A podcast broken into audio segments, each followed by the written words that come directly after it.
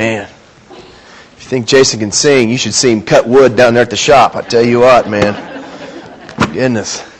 The whole group is fantastic. What a ministry. Thank you. Well,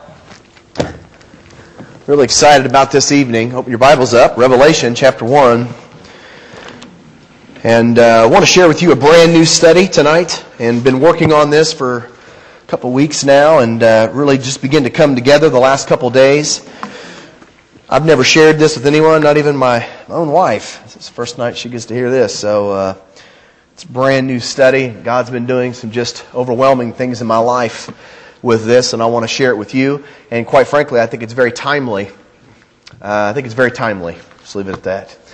Um, been walking through Revelation, and uh, the context has been really significant uh, in terms of the first chapter. He's introducing the prophecy to us. And so this whole introduction is going to be the foundation by which everything is going to be built upon uh, in the prophecy uh, from chapters 4 down to the end of the book. Uh, and it's been really, really significant. We've been caught up in, in the uh, Patmos section, which is uh, the fourth aspect of the prophecy in which he's uh, introducing to us. This is where uh, he is commissioned to write down everything that he sees. And this week, primarily, we've really been focusing in on verses 12 down through verse 16, which is this lengthy description of Jesus. And man, it's been really just remarkable because he's presented, see, Jesus is presented as the one who can minister to me. See, he's the one that helps me in my circumstances and, and the difficulties of my life and the frustrations that I have and the rejoicing and the pain and see all the things that are life. You with me? See all the kind of stuff that we live with on a daily basis. See, he ministers to me. Which begs the question, is he capable?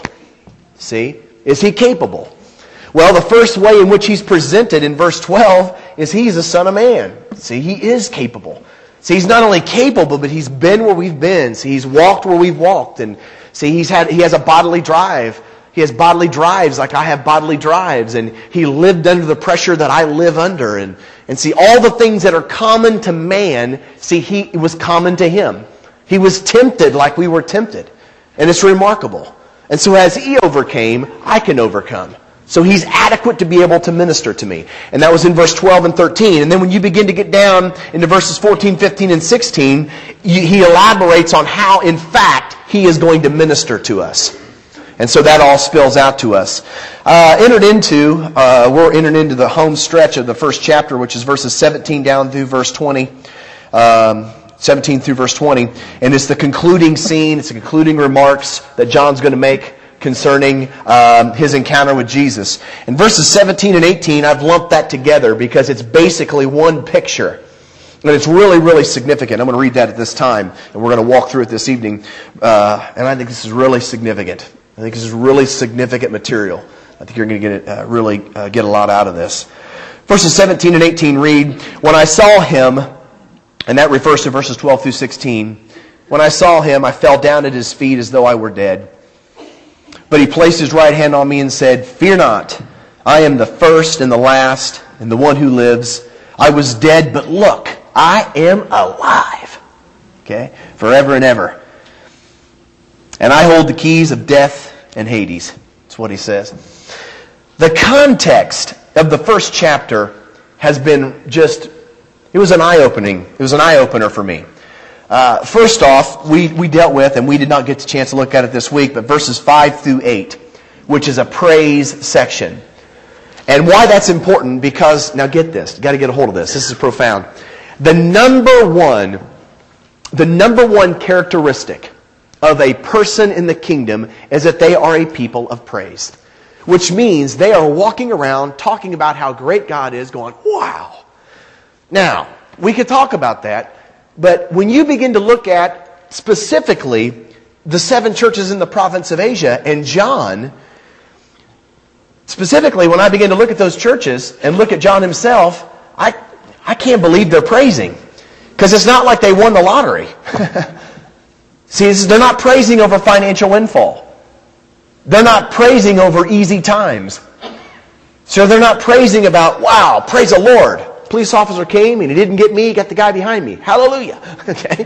See, that's not, see, the, the, the content of their praise, this is, this is incredible. The content of their praise is not what's best for them. It's what's best for his kingdom, and somehow they get to be a part of that.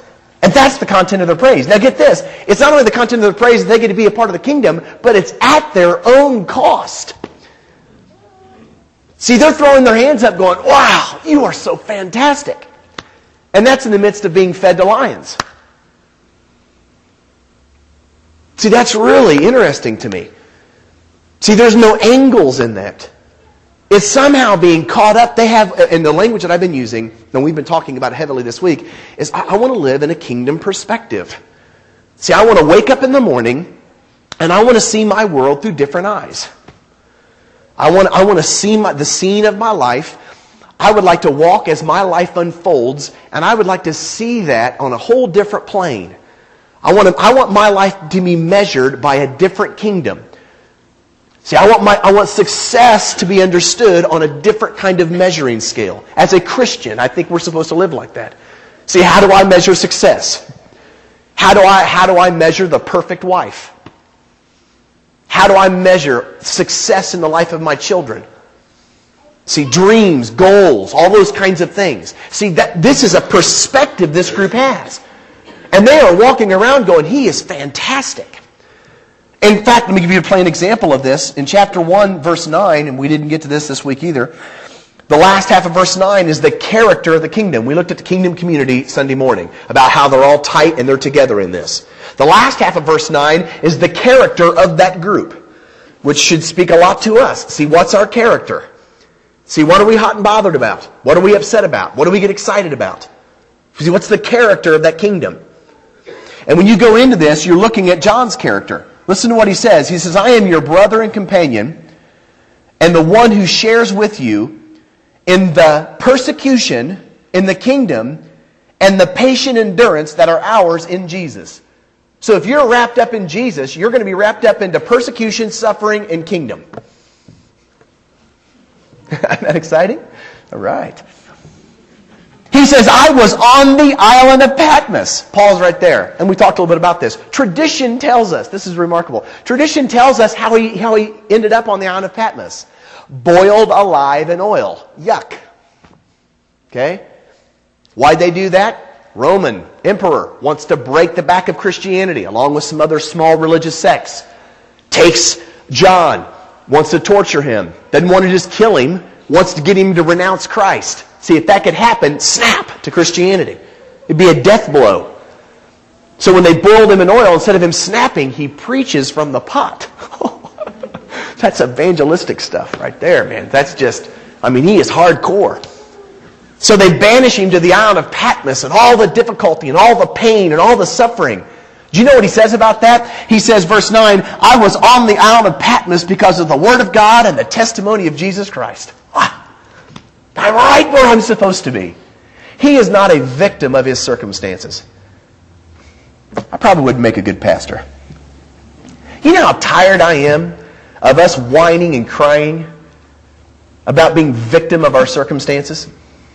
When biblically, that's not how the early church focused. See, the early church talked about being more than conquerors in Jesus Christ. See, they live with an entire different perspective. I don't want to see myself as a victim because I'm under the impression that he, he doesn't see me as a victim. That I'm not a victim. And that somehow, even the worst that this world or the enemy, or however you want to chalk it up, the worst of what can be thrown at me, just, man, doesn't matter. I'm going to come out on the other side victorious. Perfect example that is Jesus, Son of God. I mean, he lives above the circumstances of his life, healing, ministry. I mean, just gross opposition in his life, betrayal. He tells his disciples, Yeah, they're going to take me.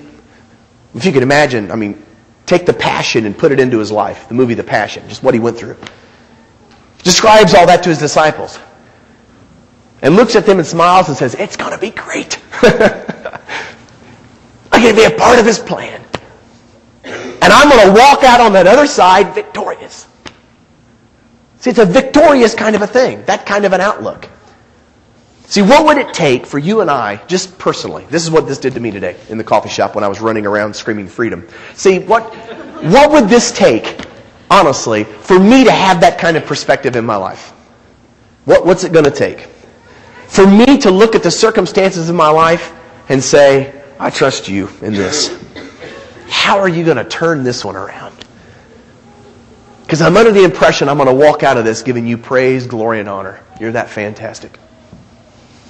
Verses 17 and 18 are really significant because you just have this elaborate picture of Jesus that's given. And it's, it's a vision kind of a thing. And we haven't looked at this as lit, physical, uh, all the picture language. John's trying, and how do you do that? See, how do you take the, the magnitude of his person and put that into words? I mean, that's a daunting task. So he, he's got this, just the fullness of his person facing him, and he's been trying to, to pick words and phrases and pictures to communicate that to us. And of course, in verses 17 and 18, he tells us his immediate response when he turns around to see the voice that's speaking to him, and he gets this picture of Jesus. Verses 17 and 18 give us his response, and he says, When I saw him, I fell down at his feet as though I were dead. Now that is a very, one of the things I begin to find is that is a very typical prof- prophet kind of encounter uh, with God, uh, with an angel. I mean, you have that everywhere. For example, I gave you a couple of these just to think about. In Ezekiel chapter 1, verse 28, uh, and this has happened several times in, in, in Ezekiel's life, but uh, he's describing uh, the appearance of the one who's speaking to him. He says, uh, like the appearance of a rainbow, and we cut in the midst of this in the verse, but like uh, the appearance of a rainbow in the clouds on a rainy day, so was the radiance around him. And this was the appearance of the likeness of the glory of the Lord. When I saw him, I fell face down and I heard the voice speaking to me. Just whoa!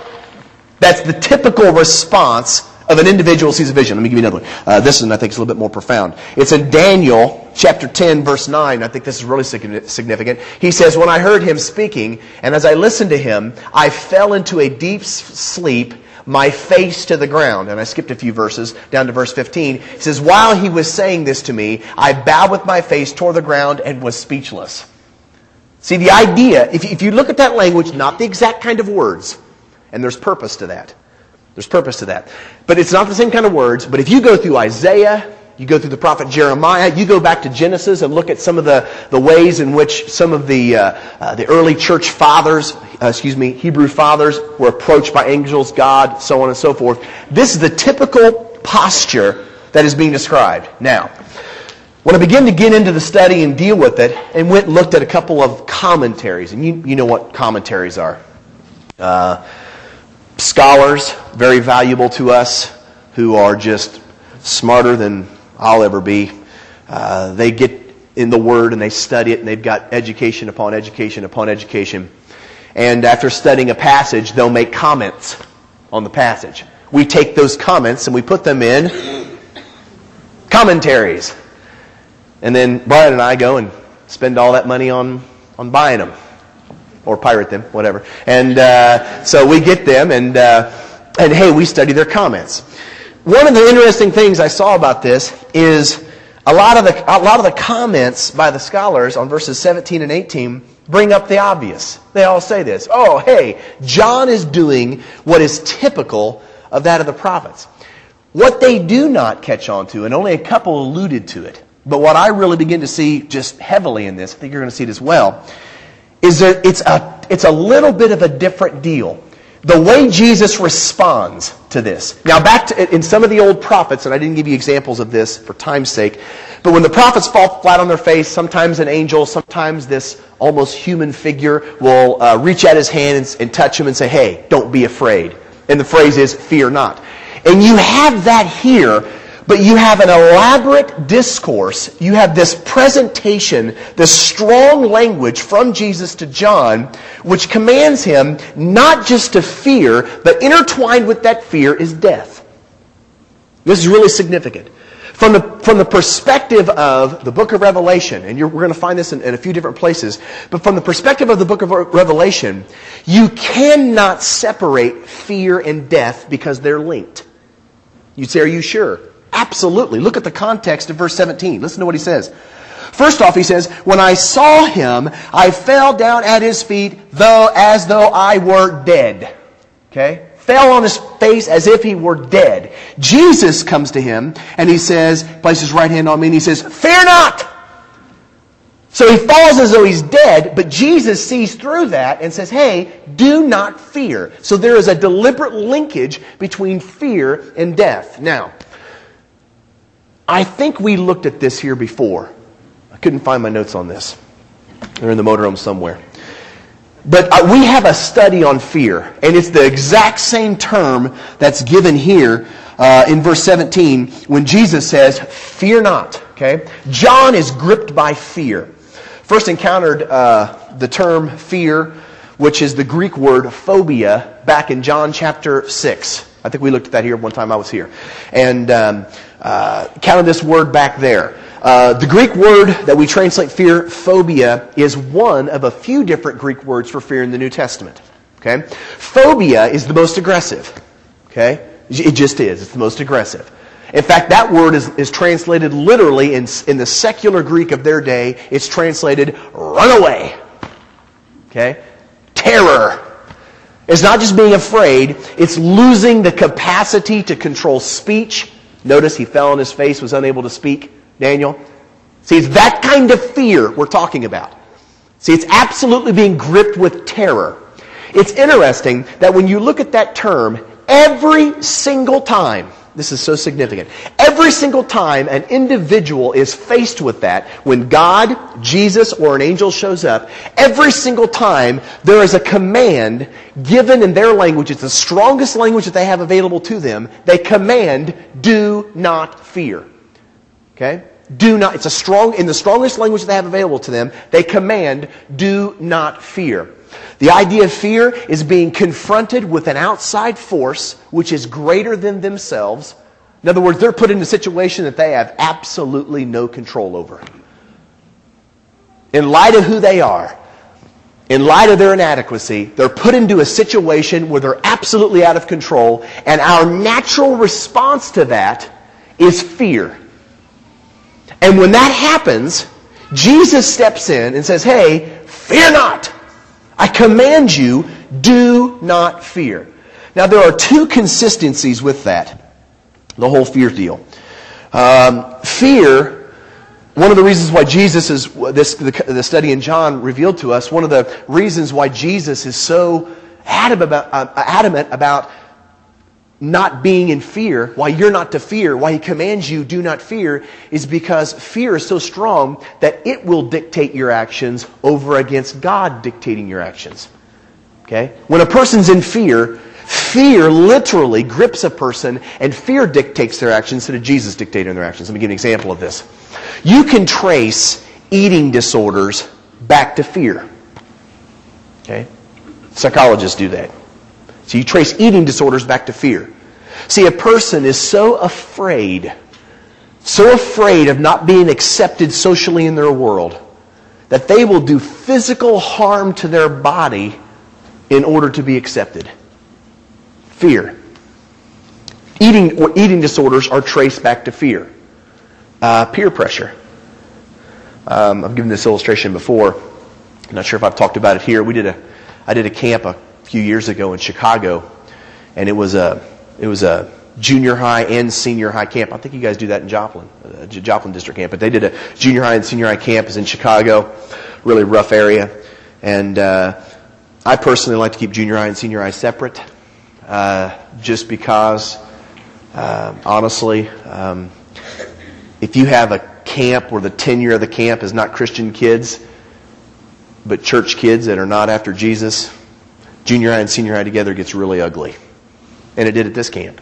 Because what happened was, is instead of the senior high guys, uh, wasn't too bad among the girls, but in this particular camp, the senior high guys, instead of them setting the example and the demonstration and of, of what a senior high guy is to look like in Jesus, I mean, they were, they were persecuting the younger kids. And it was almost like college. They were hazing these kids. And they had to pay their dues kind of a deal, which of course isn't Christian.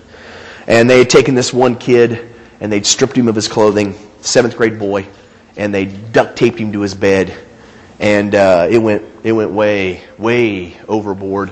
There was bodily fluids involved all over him. I mean, he was a mess. It was a mess thing. In fact, it went so far that uh, they had, obviously they had to call the police. Uh, bring the law in on that kind of a deal. And uh, I remember it vividly because I got wrapped up into that. Camp director comes up to me and he says, "Hey, we we need your input on this." And, and I was like, "I'm just a speaker. I don't want to be involved in this." And they said, "Well, the kid wants to talk to you." And so I went down there and and uh, he was uh, he was a mess, you know, just emotionally crying. And but as he began to spill it out, what he was crying about shocked me. He was saying, "Don't get him in trouble. Say, don't call the police on him." And I was just I was baffled. I was thinking, well, the first thing I thought of was obviously he knows these kids, and when he gets out of this camp, there's going to be problems. See, they're going to get him. And so I got really aggressive with this guy, and hey, who are they? And you go to the same church? And he's like, I don't know them. And no, no, no, we don't go to the same church. And we checked all of that. And it was true. They were two different areas of the city and didn't know each other. Least didn't have daily kind of contact. Didn't go to the same high schools. And, and we, I was baffled on that whole thing. And finally, I got to talking with him by himself with the camp counselor there, and we were just uh, dealing with him. And it finally come out, I don't want you to do anything with, uh, to those guys because I want them to like me was his whole. See, he was, get this. See, he was so afraid. Fear. He was so afraid of not being accepted that he would go through that to gain their acceptance. Folks, that's not a God.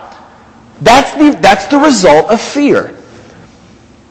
Now, that's an hour long study on fear. We can't go through the details of that. But see, fear, and this is so remarkable. In the New Testament, when Jesus sees a person in fear, commands them in the strongest language he has, don't fear because he knows what that produces. And by the way, peer pressure is not just a teen thing. I see it with senior adults. I've mentioned this already this week. But I have walked out of the doors of churches after giving altar calls, and no one responds, or some people respond, and but I, it seems like I always have one or two people, not this week, because I've been saying this all week. But you have a senior adult that'll come up to me saying, Oh, pray for me. That spoke to me. And I'm like, But you didn't respond. And see, they're so afraid of what their friends are going to say. See, they're so afraid of what everybody's going to think about them coming down. See, that's fear. Folks, that's fear. And you weren't to live like that. See, this is the kind of thing that's gripping John here. Okay, this is the kind of deal that's gripping John here. Now, what's really significant about this is the way that Jesus, this was a shock to us then, it's a shock to me even now, that the way Jesus deals with this when he says, fear not, it's really, see, it really, I struggled with this for the longest time. Because again, it's in the strongest language that he has available, available to him. He commands him, fear not, do not fear, which is ridiculous because it doesn't work. that, that does not work. My son, when he was just a couple years old, two years old, the whole uh, Finding Nemo. You watch Finding Nemo? Everybody should watch Finding Nemo. There's this one part toward the beginning of the movie where Marlin and Dora, uh, they've just met and they're getting ready to go find Nemo. And they're out in the middle of nowhere of their little ocean. And uh, they turn to leave, and Bruce is there. Remember this? It was really scary. And Bruce is there you know, and he's at this big shark, you know, obviously this big great white, he got big teeth, you know, it's, it's really scary kind of a, a scene. See, that would absolutely, I mean, freak CJ out. I mean, he would go out of his mind when he'd be scared to death. And the thing is, he's seen it so many times, when that part would start approaching, he would start backing up. He'd be watching it, and he'd step up, and he would back all the way up until it came, then he'd turn and go, ah! And we would have to stop and pause and click and okay, and go to the next scene, because it'd freeze him. Now, hey, I don't want him to live in fear. Hey, fear's a big deal. So how does Jesus deal with that? Well, what Jesus does, in the strongest language that he has available to him, see, he, I, I ran up to CJ, took my foot on his chest and slammed him into the ground, and in the strongest language I had available to me, I said, Hey, do not fear! you know, like he was going to stand up and go, Oh, thank you. Good. Man, I needed that. Woo, fixed. You know, that, that doesn't work. But he does that here. Okay? But the interesting thing is, is that when he says do not fear, uh, without going into the details of the grammar, it's a passive imperative, which means what he's really saying is you give me that fear right now. So I never intended for you to live like that. which means, oh, would you trust me? See, would you release that fear to me? So Jesus comes to John in this circumstance, okay, and he says, hey, never intended you to live like this, and there is absolutely no excuse for you to live in fear, okay? Now, that is consistent with what he says here, because he says, Fear not to John, but he says, Fear not also to all the prophets. When you go back and look at all those prophet passages where they fall flat on their face, about every one of them, the angel, God, whoever's speaking to them says, Fear not. But the difference in our passage is he directly links death with fear. He directly links death with fear. See, the reason we're in a new covenant hour here Okay? The reason that the prophets were not to fear in the Old Testament is not elaborated on. You can go back and deal with that and look at that. But the reason that John is not to fear here, and the reason that you and I are not to fear in the New Testament, is because literally death is no longer a factor. And honestly, fear leads to death. In fact, I think I put this up here for this this evening. In Mark chapter 11, verse 18, this is significant. Listen to this. The chief priests and the teachers of the law heard this. Basically, this is right at the tail end where Jesus comes in and he cleanses the temple. And the, te- the, the, the chief priests, the teachers of the law, are absolutely ecstatic. It says the chief priests and the teachers of the law heard this and began looking for a way to kill him, for they feared him. See, fear had so conquered, get a hold of this, fear had so conquered the leaders of Israel that it was producing full blown death in their life. I propose to you, and I just guarantee you, if you live in fear, it will dictate your life instead of Jesus dictating your life. And when fear dictates your life, it'll produce full blown death in your life. And that's, exa- that's the context of verse 17. John falls on his face like he's dead. Why? Fear. And Jesus says, it is absolutely inexcusable. I do not tolerate it. Fear and death are linked together. And, in, and it's because in a new covenant hour, Jesus conquers death. Look with me at verse 18. You got all that? It's kind of the technical part. Jesus comes to John. He sees this picture of him. Falls on his face, and there's death in the midst of that. See, death motivated that. Falls, he's speechless, he's scared to death. Fear is dictating his life. Jesus steps in and says, In this hour, in the Christian hour, you and I as Christians, fear is absolutely not acceptable. I cannot tolerate it in your life because fear and death are linked together. And if you're living in fear, death is, cr- is crouching at your door. Okay? If you're living in fear, death is crouching at your door. And what he says to John specifically, he says, When I saw, uh, of course, John falls on his face as though he were dead. Jesus steps forward, puts his right hand on him, and he says, Fear not. Now listen to this. He says, I am the first and the last, and I am the one who lives. I was dead, but look, I am alive forever and ever. And what's more, I hold the keys of death and Hades. Here's why you don't fear. Fear has its roots in death. Here's why you do not fear and why you do not fear any form of death, which is what the enemy throws at you, because Jesus conquered that. Jesus conquered death. You'd say, what do you mean by that? Jesus conquered death. Go back with me, if you have your Bibles open, and we're going to have this on the screen, but I'd like you to see the context of this in, Acts chapter 2. In Acts chapter 2, uh, Peter is giving this sermon it's the first sermon at Pentecost where he's standing up talking about, and we looked at some of this this week, how beginning in verse 22, how he says, Jesus was a man. Okay? Hey, he lived like we did. He was used by God. The Father flowed through him. And right after he says that, he comes down and he was, and it talked about how he was handed over and he was executed by being nailed on the cross by the Gentiles. Then in verse 24, it says, now listen to this language. This is phenomenal. But God raised him from the dead, freeing him. And by the way, that Greek word there for dead is the dead that's used in our passage here. See, the same kind of death that is literally freezing John with fear is the same kind of death that Jesus experienced on the cross. Okay? He freed him from the agony of death. Now get this. Because it was impossible for death to keep its hold on him. And then you have, in verse 25, and we're not going to go through the details of this, you have an Old Testament quote about how he went down to, to Hades and his body was not able to see decay because death could not keep its hold on him. And it's interesting, the word there that it says freeing him from the agony of death is the same Greek word that's used to describe labor pains in the Bible. It's the same Greek word that's used to describe labor pains that a woman experiences in the Bible.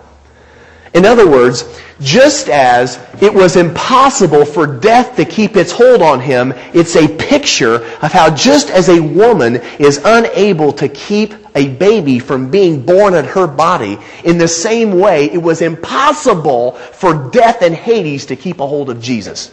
Which means, see, Jesus died, went down to Hades, got there and thought, well, a little too hot for me.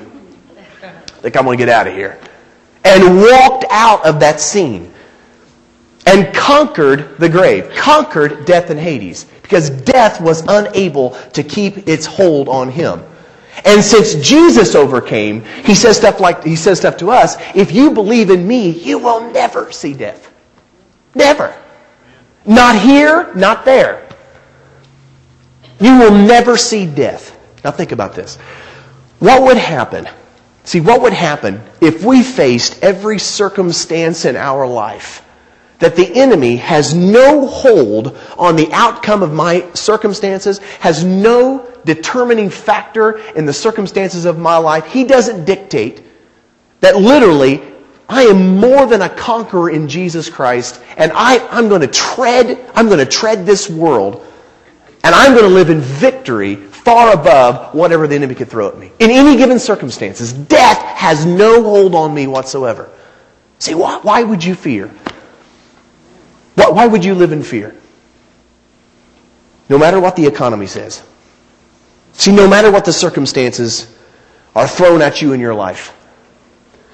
And uh, in fact, this changes the way that physical death is to be looked at in a new covenant hour uh, Paul talks about physical death as being more of a transition. And this is difficult to talk about, and I debated using this illustration. I'll try it out on you. I've never witnessed anyone dying. I've never been there. Some, some people have said they've been there and they've witnessed dying. And it's difficult because in these day and age, uh, in these days, uh, you have, you know, drugs, morphine, painkillers, I mean, they want to make that transition as easy as possible. But there are two examples of people that were close to me that watched a loved one pass naturally. Uh, one of them was uh, uh, her grandpa, my wife's grandpa, passed away just a few years ago. And uh, at the funeral, he uh, it was the weirdest thing, and everybody made a, was commenting on it, and I don't say make jokes about it, but it was this really remarkable thing.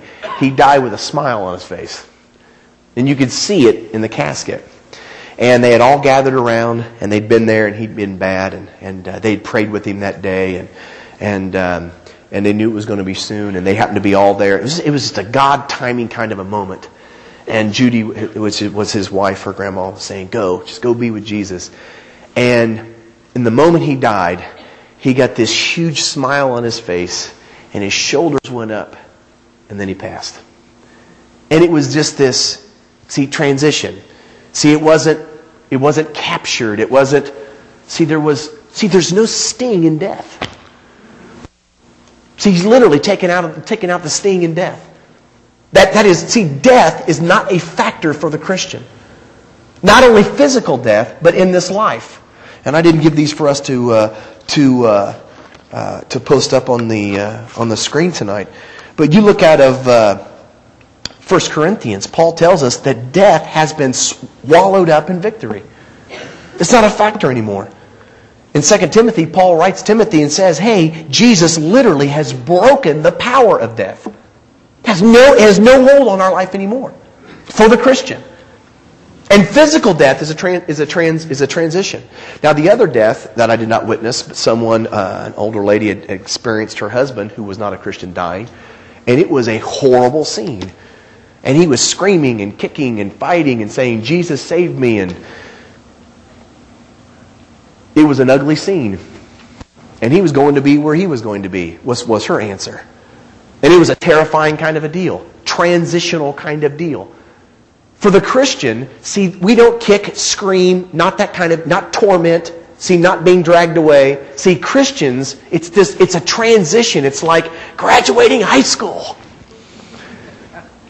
And we go on. What would happen? Think about this. See, what would, what would change if I was no longer, context of the book of Revelation, if I was no longer a victim of my circumstances as I live on this earth, I was no longer a victim walking around having my life being blown and tossed and swayed by every whim that took that, that, came about in my life. But what if every single day circumstance, anything that the world would throw at me, I could see it in the proper perspective that I'm not going to fear because my life is in his hands and he's leading and he's guiding and I'm going to walk in victory and literally tread death. That that has no hold on me. That as Jesus walked through death and came out on the other side victorious, I'm to walk in every single circumstance in my life. In fact, uh, in the book of 1 John, we, we did a study in there some time ago. And in the book of 1 John, one of the major themes is that we are more than conquerors in Jesus Christ. I'm not really sure what that might mean for you tonight, but are you, what should be the posture of a Christian? I mean, really, what, what should be the posture of a Christian? See, what's your posture? How do you, how, do you live? How do you, when it really comes down to it, it's so easy to come here and listen to good preaching and good singing and worship and be around friends and say we trust Jesus. But when the rubber meets the road, see, what's, what's your posture? See, is it possible for us to look at every single circumstance in our life and say, man, I trust you in this. I trust you in this hour of my life. And I'm not a victim of my circumstance.